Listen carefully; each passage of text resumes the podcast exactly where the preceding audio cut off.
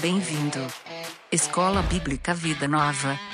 Para aprender e servir melhor a Deus, a família, a igreja e a sociedade. Aí, Happy Weekend, estudante! Uma nova aventura começa. Panorama do Novo Testamento. Novos horizontes, novas informações e muita coisa para aprender. Bora lá?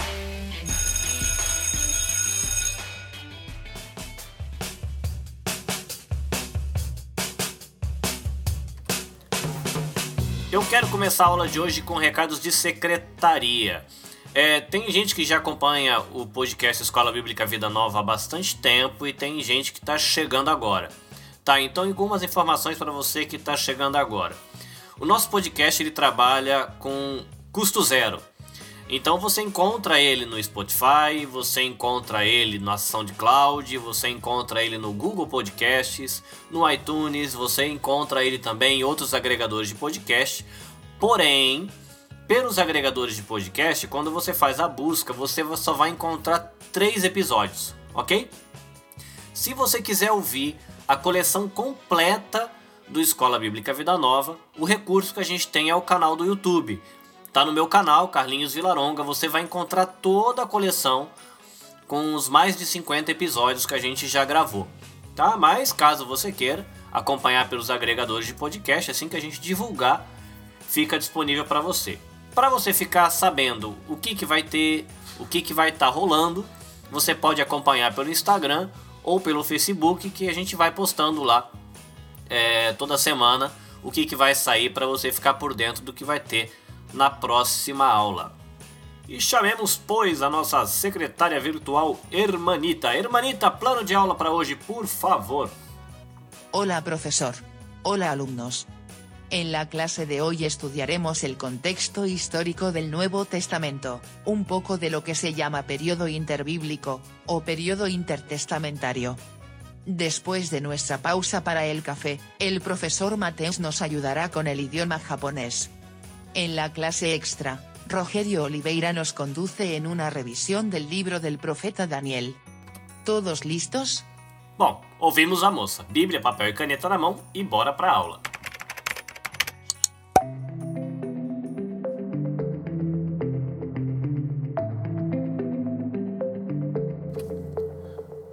Quando a gente terminou o panorama do Velho Testamento, a gente termina ali no livro de Malaquias, e a gente tem ali naquele momento é, uma comunidade em Israel, que ela era uma comunidade disciplinada, também uma comunidade dividida e uma comunidade cheia de esperança. Por que é uma comunidade disciplinada? Disciplinada porque ela entendeu o seu pecado e o fato da disciplina que Deus deu lá com exílio, que era realmente por causa do pecado deles. Então era uma comunidade que tinha entendido essa questão da disciplina de Deus. Era uma comunidade dividida porque, apesar de ter gente adorando lá em Jerusalém, tinha gente que tinha ficado na Pérsia, tinha gente que tinha ido para o Egito, tinha gente em outros lugares e esse é, acontecimento, né, conhecido como a diáspora, e a gente vai falar um pouquinho mais da importância dessa diáspora daqui a pouco, mas era uma comunidade dividida, porque não estava todo mundo lá em Jerusalém, mas era uma comunidade cheia de esperança também, porque eles tinham é, as lembranças, eles não tinham abandonado a fé, eles não tinham abandonado a lei, eles tinham a lembrança do que Deus tinha feito no Egito e estava crescendo ali no coração do povo aquela expectativa pela vinda do Messias. Mas a gente deixa essa, esse, esse ambiente do Velho Testamento e na nossa Bíblia a gente vira duas páginas e está no Novo. E a gente não se dá conta do que a gente, quando vira duas páginas, a gente dá um salto de mais de 400 anos. A gente deixa a história do Velho Testamento com, com o domínio do Império Persa, só que esse domínio ele não se perpetua, porque a gente tem uma figura de, uma, de alguém chamado Alexandre o Grande, que ele vai conquistar toda aquela região onde estava ali o, o Império Persa e aí você vai ter ele trazendo junto com ele a cultura grega, o idioma grego, que é o chamado da questão helenística, né? O período helenístico, que é essa questão da cultura, da arte, da língua. E isso tem um papel muito importante Mas ainda depois, quando você começa a ler as páginas do Novo Testamento, você vai ver que tem uma outra questão que não é só esse período helenístico, essa questão da cultura grega, mas a gente tem o Império Romano, que já é um outro momento onde você tem toda uma questão da lei, da organização, da estrutura é, militar, da estrutura política do lugar.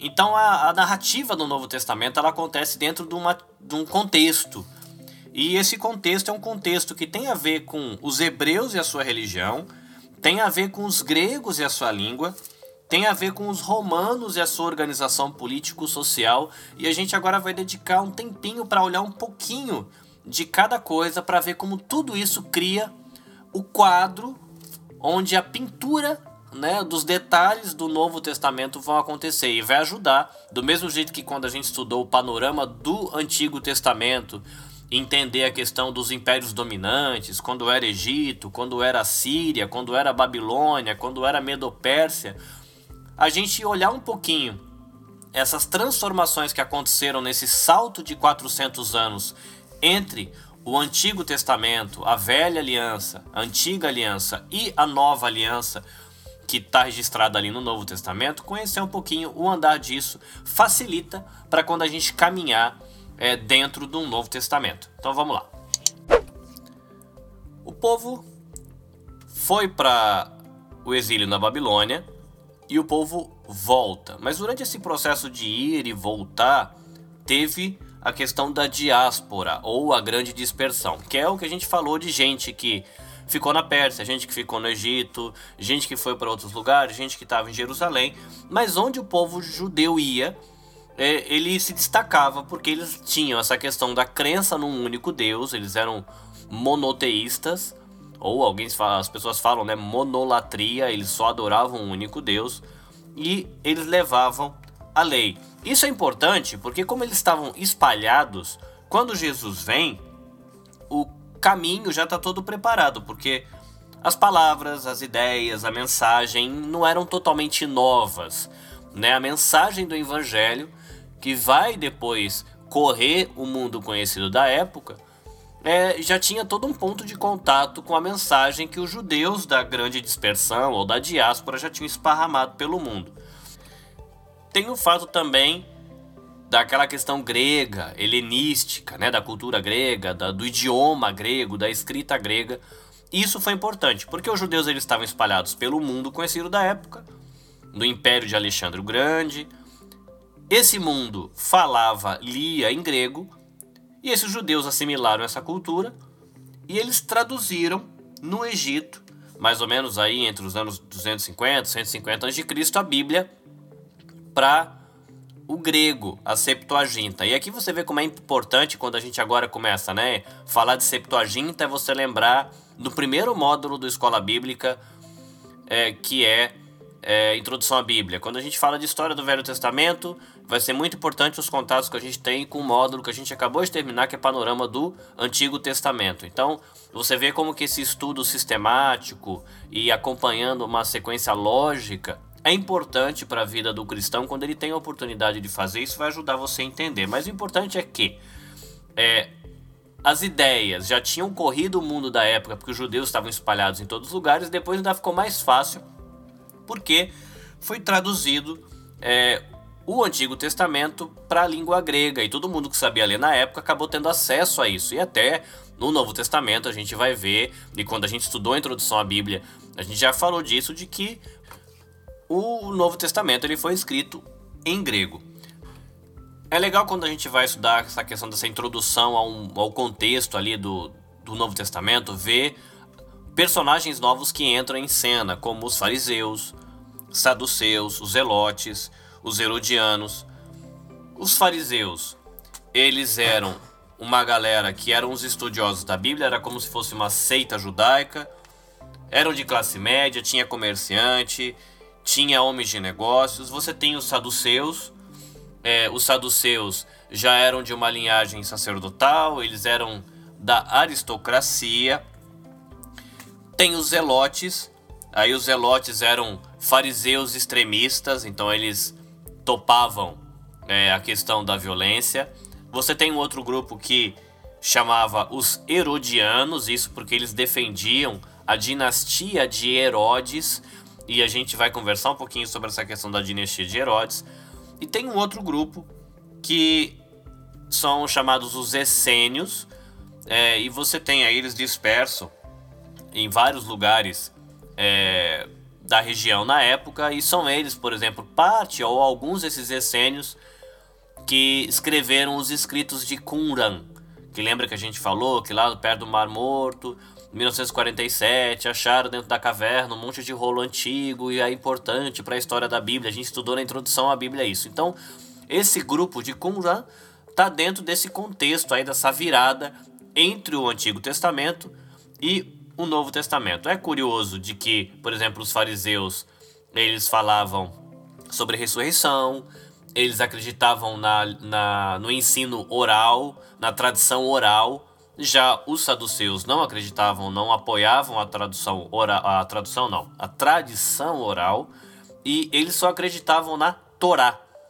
né? Então eles só usavam ali a lei era só a Torá, que é os cinco livros primeiros da Bíblia ou o Pentateuco. Então é interessante para você saber é, que tem esses personagens, essas figuras. Aí aqui a gente não vai estudar tudo sobre eles, a gente só está citando. Mas é importante você saber porque você vai poder depois, é, com, caso tenha interesse, dedicar mais tempo estudando sobre eles. Vamos falar um pouquinho sobre gregos. Alexandre o Grande, filho do rei Filipe da Macedônia, se não me engano, esse cabra o Alexandre o Grande, se não estiver errado, ele foi treinado, ensinado, discipulado por Aristóteles, que a gente conhece por causa de aulas de filosofia. E ele era da Macedônia e ele é o cara que muda é, o, o, mundo conhecido do, da época do Antigo Testamento. Né? A gente estava no Antigo Testamento, Império Medo-Persa, e esse cara ele conquista todo aquele território. O que é interessante nessa conquista e o que ele faz? Porque ele tinha uma imagem na cabeça que era uma língua, uma, um único idioma e um único mundo. Então, para deixar as vitórias dele de conquistas de território consistentes, ele estabelece que a língua grega tinha que ser é, a língua oficial de onde ele conquistava. Então, virou um idioma comum numa região gigante. A cultura grega tinha que ser um padrão para o pensamento e para a conduta da vida. Então ele acabou ali criando tipo uma um, um, jeito de você se comunicar com um número muito grande de gente, de culturas, de lugares diferentes, porque todo mundo estava tendo contato com aquele idioma, tinha que falar aquele idioma, aprender aquele idioma, aprender é, o jeito de pensar daquela cultura, o jeito de falar daquela cultura, da arte, tudo tinha que ser é, aprendido. E por que isso é importante? Porque o Novo Testamento ele usa essa plataforma. Os escritores do Novo Testamento eles escrevem em grego, eles falam em grego, eles se comunicam dentro da cultura helenística. Eles usam esse contexto cultural, literário, artístico deles, social, para comunicar o evangelho. E é interessante a gente saber de que os autores do Novo Testamento eles acrescentam significado a palavras que eram conhecidas da época. Então você tem, por exemplo, a palavra resgate, a palavra redimir, a palavra Cristo, a palavra igreja, a própria palavra palavra, que é o logos ou logos, tudo isso acaba ganhando um novo significado é, com os autores do Novo Testamento. Isso é interessante você saber, tá? Essa foi a contribuição aí da questão da cultura helenística ou do mundo grego. Vamos falar um pouquinho sobre é, a contribuição do Império Romano para o ambiente do Novo Testamento. Agora a gente volta os olhos para a região da Palestina, especificamente, a Palestina do primeiro século. E uma coisa que eu não tinha me dado conta até é, preparar esse estudo, ou se eu já tinha aprendido ou tinha esquecido, que era a questão da dinastia herodiana. Porque como fala de Herodes na Bíblia, é, na minha cabeça ela meio que associava de uma maneira mais rápida a uma única pessoa. E aí estudando, é, ou eu me dei conta, ou acabei relembrando de que não é uma só pessoa, são alguns Herodes, tá? Então tem Herodes o Grande, aí tem o Herodes Antipas, aí tem o Herodes Agripa I e o Herodes Agripa II. Então você tem uma dinastia herodiana, você tem esses quatro Herodes, e é por isso que tem os herodianos, que são os judeus que são partidários de Roma e que defendem é, a dinastia herodiana, ou são a favor da dinastia herodiana, tá? Então eles eram um partido ali dentro do contexto do primeiro século. O Herodes o Grande é o primeiro a aparecer na nossa cena. Ele vai governar de 37 a.C. até 4 a.C. E é ele que está envolvido com aquela matança de bebês que a gente vê em Mateus 2. Depois você vai ter o Herodes Antipas, que ele vai governar de 4 a.C. até 39 depois de Cristo. E foi esse cara que o João Batista ele acusa de ter tido aquele casamento é, irregular com Herodias. E é também esse Herodes Antipas que Jesus chama de raposa. Depois do Herodes Antipas, você tem o Herodes Agripa I. Ele é neto do Herodes o Grande e você tem ele governando de 34 antes depois de Cristo até 44 depois de Cristo. Foi ele que mandou assassinar Tiago e ele que manda prender Pedro. Você tem depois dele Herodes Agripa II. Herodes Agripa II, ele reina aí de 50 depois de Cristo a 100 depois de Cristo. O nome dele é mencionado no final do livro de Atos, porque junto com Festo foi esse Herodes Agripa que pronuncia o veredito de absolvição de Paulo, tá? Então quando você vai ver aquele relato de que Paulo ele foi absolvido no capítulo 26 de Atos, foi esse Herodes Agripa II junto com o Festo, que você vai ver também registrado em Atos.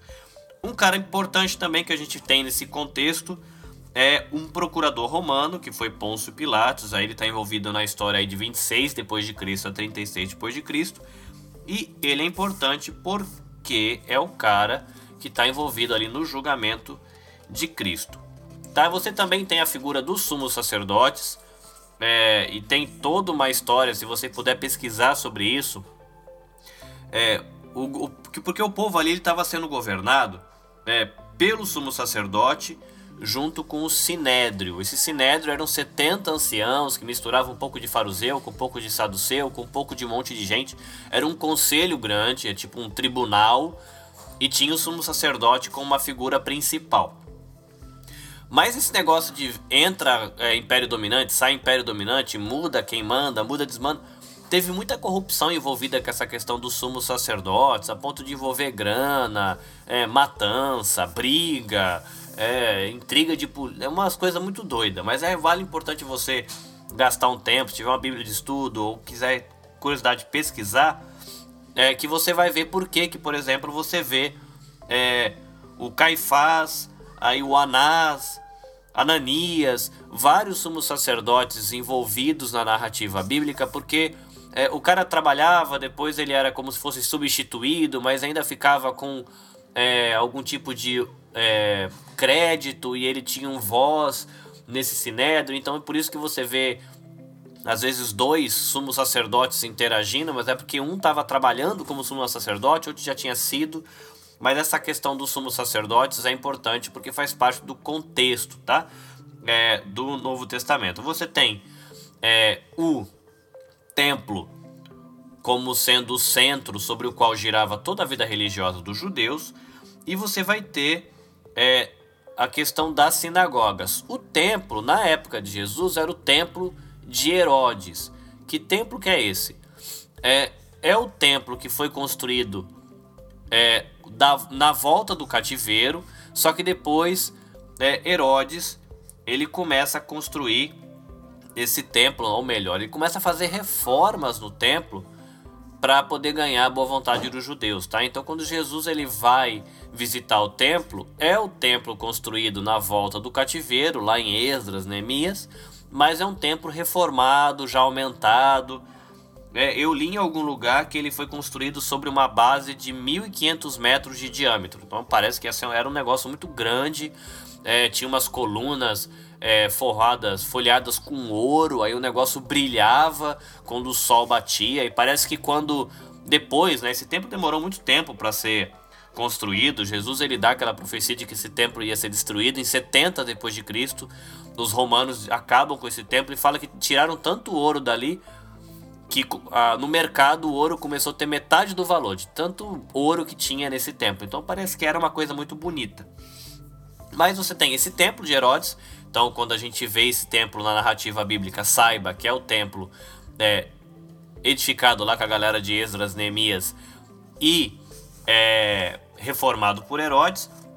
E você tem a figura da sinagoga, que era um lugar de ensino e oração frequentado pelos judeus ou aquelas pessoas que eram gentias, mas tinham aceitado a fé judaica, e é, era muito usado principalmente do, pelo pessoal da dispersão, da diáspora, porque eles ficavam longe, então eles usavam é, a sinagoga para orar, para estudar a palavra, para ter esse tempo devocional com Deus.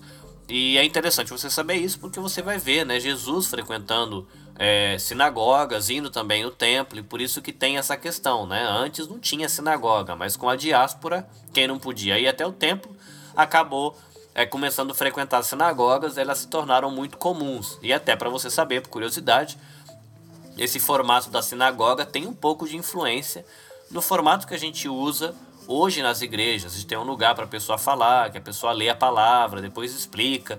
Era um pouco do que era feito ali nas sinagogas também. É, vamos lembrar um pouquinho aqui sobre a composição do Novo Testamento. A gente tem, é, por exemplo, se você for pensar na questão cronológica, é, a gente tem o livro de Tiago, provavelmente os historiadores eles indicam, apontam o livro de Tiago como o primeiro, sendo escrito aí talvez por volta do ano 45. É, e você tem, por exemplo, os escritos do apóstolo João como os últimos a serem registrados ali mais no final do primeiro século. Né? Interessante é, que você tem é, João, por exemplo, tratando da questão da salvação no seu evangelho, falando da natureza da salvação. Você tem na epístola é, de João ele falando sobre a segurança da salvação e o Apocalipse João trazendo aí uma consumação né, da questão da salvação. Se você for pensar numa questão de divisão literária do Novo Testamento, a gente tem Mateus, Marcos, Lucas e João é, como evangelhos, então apresentando a vida e as palavras de Jesus. Mateus apresentando aí Jesus como Jesus Cristo, o Rei dos Judeus. Você tem Marcos apresentando Jesus como o servo do Senhor. Você tem Lucas é, apresentando Jesus como o Filho do Homem. E você tem João que apresenta Jesus como o Filho de Deus. Atos é uma continuação lógica dessa questão apresentada nos evangelhos, é, apresenta Cristo ressuscitado e a ação do Espírito Santo, a origem da igreja, a questão do corpo de Cristo, a expansão da igreja até os confins da terra. Então, o tema do livro de Atos aí é um, é um relato histórico eclesiástico, um registro da história da igreja. A gente tem logo na sequência as epístolas que apresentam para gente uma interpretação da obra e dos ensinos de Jesus para a vida dos crentes. A gente tem pelo menos três epístolas que são do apóstolo Paulo e a, muitas delas têm uma cara de carta. Algumas têm o nome do autor, outras não têm. É, por exemplo, a, a Hebreus não tem o nome do autor e as três epístolas de João também não vai ter o nome do autor. A gente vai ter cartas que vão ter cara de tratado, vai ter cartas que são endereçadas à igreja tratando de problemas, é, algumas com tom mais pessoal. Você vai ter cartas é, é, direcionadas a indivíduos e você vai ter aí um equilíbrio né, dentro de toda essa coleção de epístolas, um equilíbrio entre assuntos doutrinários e assuntos práticos. Você vai ter, por exemplo, aí tratando de sofrimento, tratando de falso ensino, fal falando de conduta, enfim, tem um monte de coisa que você vai poder encontrar aí na coleção das epístolas do Novo Testamento que estão interpretando para aquela galera que estava vivendo aí no primeiro século os ensinamentos e a obra de Cristo. E você vai ter a coleção sendo fechada pelo é, o Apocalipse de João, trazendo aí todo um, um desfecho né, daquilo que é, Deus tinha feito no Velho Testamento, é, aquilo que estava começando a acontecer naquele primeiro século, que aquele pessoal estava vendo e falando, mostrando o pessoal numa visão, uma perspectiva do futuro, o que ia acontecer quando Deus concluísse toda a sua obra de salvação. Então a gente tem aqui uma introdução ao ambiente e ao contexto é, do Novo Testamento que a gente começa a estudar com mais detalhes a partir da próxima aula. Como você aprendeu bastante, se esforçou bastante, vamos lá tomar um cafezinho? Cough break. Cough break.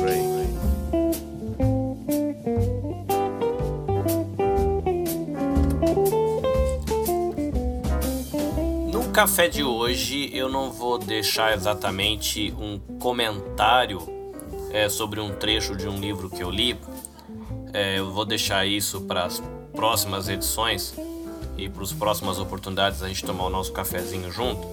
Mas eu quero indicar para você o livro Reset. É, o título do livro todo ele tem um subtítulo é Reset, vivendo no ritmo da graça em uma cultura estressada.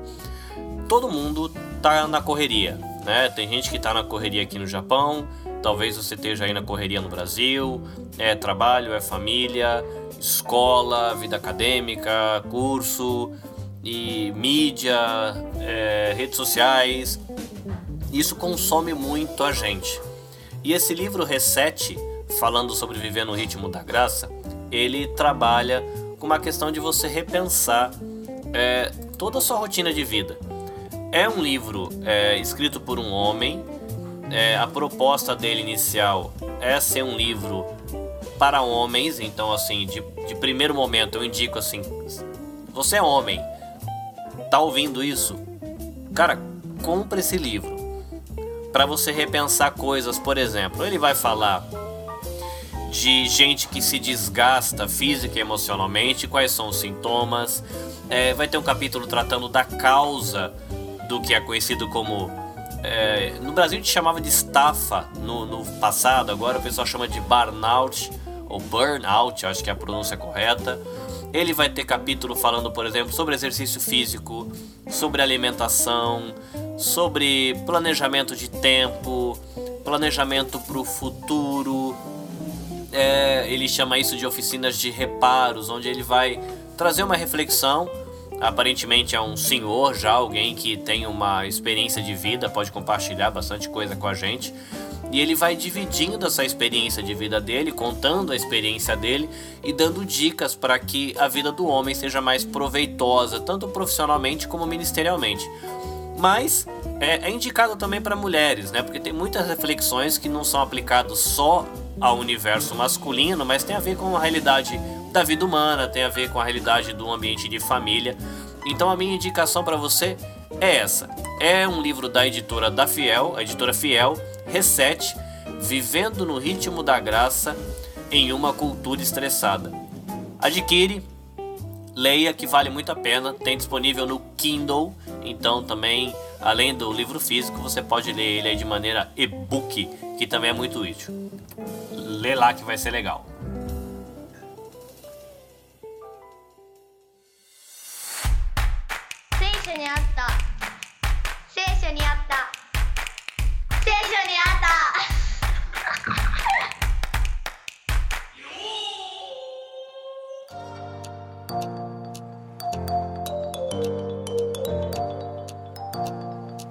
Ele está de volta, Matheus Sensei. Hai, domo, minasan. Peraí que agora eu fiquei confuso. Na última aula, você começou de um jeito diferente. O que, que você tinha falado na última vez? Minasan, yoroshiku onegai shimasu. E você ensinou pra gente que isso era Oi todo mundo. É um prazer em conhecê-los e conto com vocês, alguma coisa assim. E agora foi diferente. O que, que você disse? Hai, domo, minasan. E o que, que significa Hai domo minasan? É um tipo, e aí todo mundo? Em inglês é. Hello everyone. Ok, muito bem. Então, só pra gente guardar a palavra, é. Hai domo minasan. Hai domo minasan. Muito bem. Para vocabulário bíblico de hoje, o que, que você trouxe? O que, que a gente vai aprender? a gente vai aprender a falar em japonês. Antigo Testamento e Novo Testamento. Ok. É, Antigo Testamento. Como é que se fala Antigo Testamento? 旧约圣书 Ah, tem uma palavra aí que a gente conhece, Seisho. Era Bíblia. Certo? Certo. Muito bem. Então, Antigo Testamento se diz? 旧约圣书 Ok. Kyoyaku Seisho. E Novo Testamento? 新约圣书 Ok, meio difícil. Vamos falar de novo? Como que é? 新约圣书 Shinyaku Seisho. Então, Antigo Testamento, Kyoyaku Seisho. Novo Testamento, Shinyaku Seisho.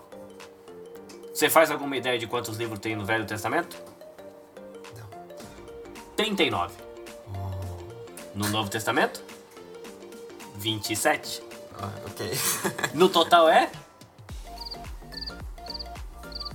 Tem 9 no 27, dá 66. Muito bem. Então Bíblia é? 聖書 Antigo Testamento é?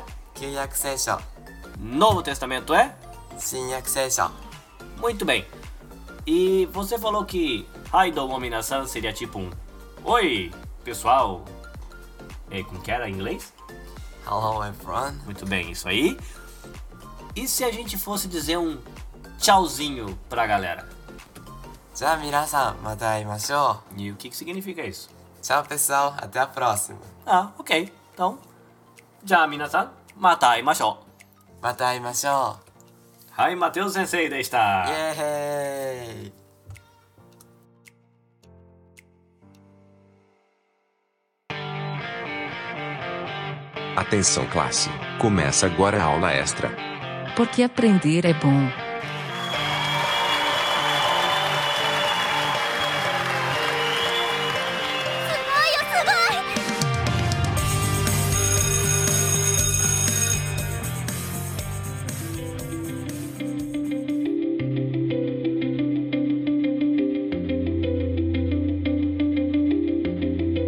Olá, estudantes da Escola Bíblica Vida Nova. Aqui é Rogério Oliveira e hoje nossa aula extra vai ser sobre o livro de Daniel. Bora aprender um pouquinho sobre esse profeta?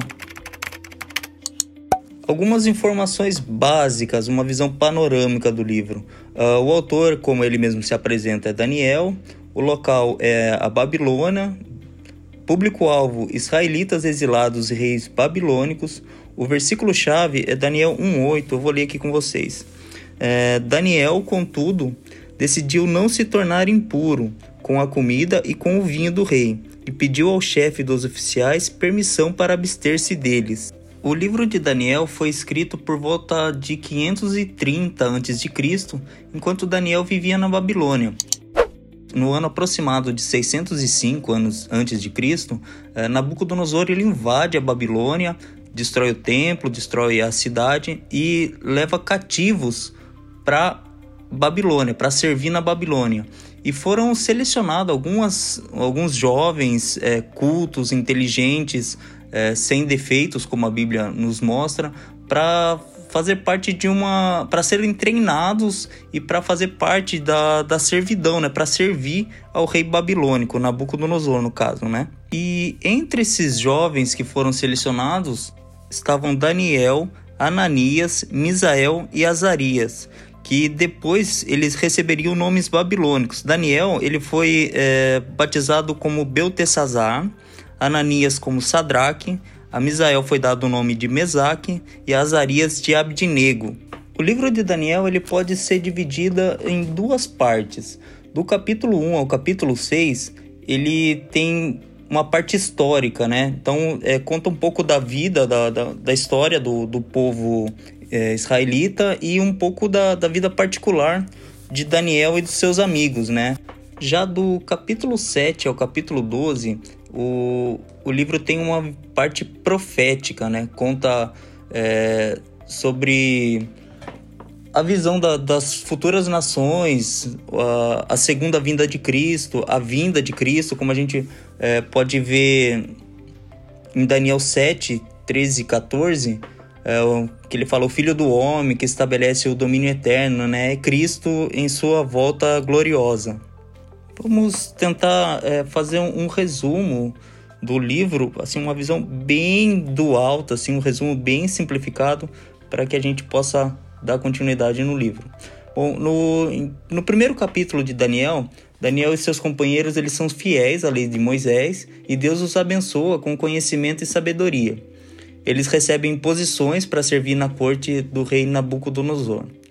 É, no capítulo 2, por revelação, Daniel interpreta o sonho de Nabucodonosor no que diz respeito ao destino dos reinos da terra e ao reino, e ao reino de Deus nos últimos dias. No capítulo 3, Sadraque, Mesaque e Abdinego recusam-se adorar a imagem de ouro do rei Nabucodonosor e são lançados numa fornalha ardente, mas o Senhor os salva. No capítulo 4 e 5, Daniel interpreta o outro sonho de Nabucodonosor, do rei, e depois interpreta os escritos em uma parede a respeito da queda iminente da Babilônia diante dos medos e dos persas. No capítulo 6, Daniel é livrado da, da cova dos leões, nessa passagem conhecidíssima. Ele foi lançado na cova por orar ao Senhor em vez de obedecer ao decreto do rei Dário, proibindo petições a qualquer deus ou homem que não fosse o rei. No capítulo, do capítulo 7 ao capítulo 12, Daniel tem visões proféticas dos, dos acontecimentos logo após a sua época até os últimos dias. Esses acontecimentos incluem conquista de reinos da terra, a vinda do Messias, o sofrimento e a libertação do povo de Deus nos últimos dias e a ressurreição dos mortos. Daniel e o Novo Testamento. Há pelo menos três citações da figura de Cristo nas profecias contidas no livro de Daniel. No capítulo 2, versículo 34, 35, 44 e 45, a pedra angular que foi cortada sem auxílio de mãos e fere a estátua, estabelecendo o reino de Deus, ele refere-se à segunda vinda de Cristo. Né? Daniel capítulo 7, versículo 13 e 14, o Filho do Homem que estabelece o domínio eterno é Cristo em sua volta gloriosa. No capítulo 9, do versículo 25 e 26, o Messias ungido, né, vem, é, vem é removido e logo em seguida a destruição da cidade, referindo-se à primeira vinda de Cristo e à destruição de Jerusalém em, no ano 70 depois de Cristo. Alguns pontos importantes é, do livro de Daniel, como por exemplo o porquê que ele se recusou né, a se servir da refeição de Nabucodonosor quando foi oferecido os israelitas eles consideravam contaminada a comida da mesa de Nabucodonosor, porque a primeira porção dela era oferecida aos ídolos. É, da mesma forma, uma porção de, do vinho era derramada sobre um altar pagão. Os animais cerimonialmente impuros eram usados e seu abate e preparo não seguiam os regulamentos da lei. Então, eles decidiram é, não se tornar impuro, né? Tinham suas convicções e manifestou com coragem essa, essa decisão, né? Um outro ponto importante do livro de Daniel é que nós estamos falando sempre de Nabucodonosor, mas Daniel ele serviu, ele teve é, cargos importantes, cargos altos é, em três é, por três governantes diferentes, né? Por Nabucodonosor e por Beltesazar, ainda quando o, a Babilônia ainda era um império independente e depois é, quando eles, o, a Babilônia cai para o Império Medo-Persa, o rei Dário também o teve com, em alta conta no seu governo, né? É, e o que é interessante assim que o poder ele não afetou a integridade e a fidelidade de Daniel com Deus, né? O seu ministério ele durou a, por volta de 60 anos e aí ele foi revelado, Deus revelou bastante sobre o futuro e deu ela, ele a habilidade de interpretar sonhos. Daniel também conta com amigos leais, né? Daniel, logo no capítulo 1, uh, eh, Daniel conta com a companhia de Ananias, Misael e Azarias para resistir à tentação de comer alimentos oferecidos aos deuses babilônicos, né? Como a gente já mencionou. Uh, os quatro amigos eles encontram força na amizade e eles permanecem firmes. Além disso, no capítulo 3, os três amigos, o Sadraque, Mesaque e Abednego, eles são forçados a adorar a imagem de ouro de Nabucodonosor, mas eles resistem, eles comprovando assim a integridade deles. Para a gente finalizar aqui, eu gostaria de convidar vocês a refletir sobre duas coisas, a conversar aí com, com seu esposo, com a sua esposa, com a sua família, sobre dois pontos interessantes, duas lições que nós podemos tirar do, do livro de Daniel. Duas de, dentre muitas lições que nós podemos tirar, mas duas é, em relação à amizade de Daniel, Mesaque, Sadraque e Abdinego. Como foi interessante essa amizade, né? E aí eu convido vocês a, a conversar e a refletir sobre as suas amizades, né? Se você tem amigos fiéis e principalmente se você tem sido um amigo fiel se as pessoas sentem vontade de ter amizade com você, se você é um bom amigo e se principalmente nessa amizade você leva em conta os preceitos de Deus, né? A, os ensinamentos de Deus nessa amizade. Outro ponto interessante que, que a gente aprende aqui lendo o livro de Daniel é sobre política, né? Daniel teve, teve cargos importantes mas ele se manteve íntegro, né? Ele teve é, integridade e principalmente ele não abandonou a sua fé em nenhum momento.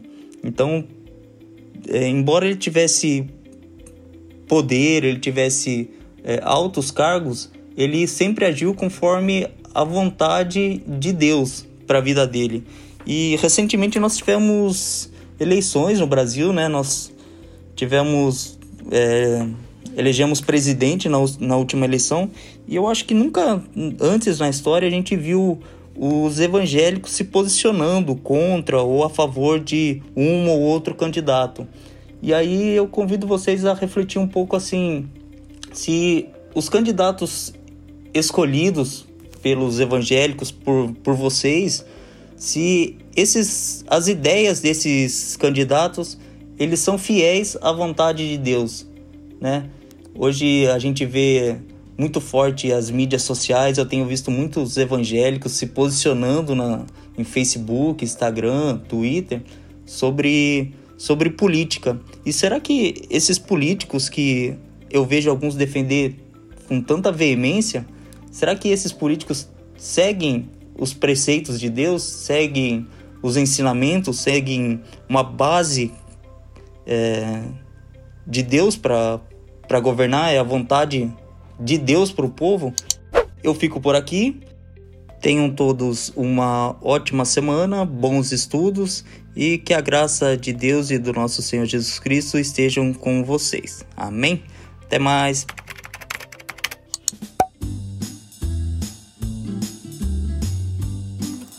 É, estudante, mais uma edição chega ao fim com a preciosa colaboração de Matheus Sensei a visita aí também do Rogério dando um apoio no aula extra e espero que tudo isso ajude, colabore de maneira criativa, agora com um pouco mais de diversidade né, nos seus estudos e no seu aprendizado para que você consiga servir melhor aí a Deus, a sua família, a sua igreja e a sociedade. Como sempre, fico por aqui. Carlinhos Vilaronga, Caris, Shalom. Até mais. Esforce-se sempre para receber a aprovação do Deus a quem você serve.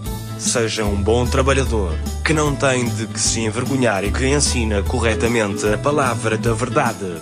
Segunda carta de Paulo para Timóteo, capítulo 2, versículo 15.